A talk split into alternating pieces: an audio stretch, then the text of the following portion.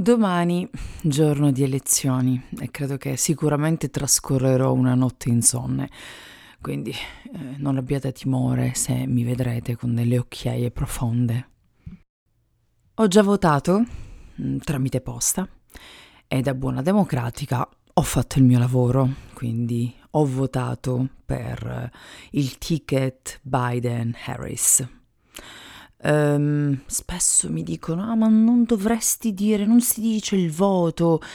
Io invece penso che in un paese democratico sia importante mm, e sia doveroso spiegare anche le proprie posizioni. E perché no? È un diritto, un dovere, ma anche un piacere dichiararle. Il mio timore però su chi possa essere il vincitore non è mai andato via e io continuo a pensare che Trump abbia delle grandissime possibilità e che potrebbe essere riconfermato come presidente degli Stati Uniti. In uno dei miei eh, episodi passati ce n'è uno in cui parlo proprio di, del perché, disquisisco sul, eh, sul motivo perché credo e temo che lui possa essere rieletto. In questi giorni, devo dire la verità, in queste settimane, in questi mesi, io ho sempre sperato che qualche cosa cambiasse. E invece credo che non sia cambiato nulla, anzi. Per me il dilemma è sempre stato uno. Le qualità morali vengono sempre al primo posto il presidente degli Stati Uniti deve, secondo me, avere un, un aspetto, non un aspetto fisico, perché insomma quello, anche quello sarebbe alquanto discutibile, ma insomma chi, chi di noi non ha un, un aspetto fisico che potrebbe essere discutibile? Ovviamente mi sono sempre interrogata sulla dubbia moralità sull'arroganza, sull'ignoranza, sulla mancanza di carisma, e sull'essere un bullo. E totalmente inconsapevole eh, della realtà che lo circonda, di essere strafottente nei confronti dei paesi esteri, in poche parole di non avere i mezzi per essere un presidente degli Stati Uniti, l'uomo più importante al mondo. Poi devo confrontarmi con uh, un fatto che mi fa un po' rabbia e mi, mi disturba ammetterlo, però la verità è una. Lui in realtà ha fatto tutto quello che aveva promesso, che non è facile per un politico, noi lo sappiamo bene, e ha tagliato le tasse, ha, ha avuto un pugno duro sull'immigrazione, ha contrastato la Cina. Um, ultimamente, con questo ultimo atto di, di conferma della, della nuova giudice, ha dato la Corte Suprema in mano alla destra ultraconservatrice cattolica. Una cosa che sicuramente non gli viene eh, perdonata, soprattutto dagli stati eh, del Midwest, è non avere riportato dalla Cina negli Stati Uniti tutto il lavoro perso nei decenni scorsi.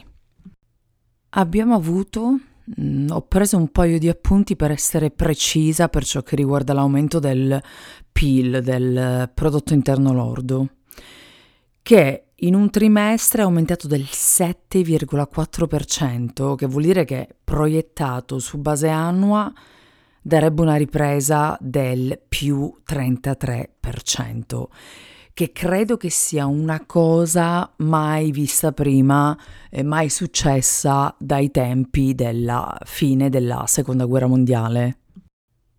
Questo ha dato no, del, dell'ultimo carburante per questo stretch finale.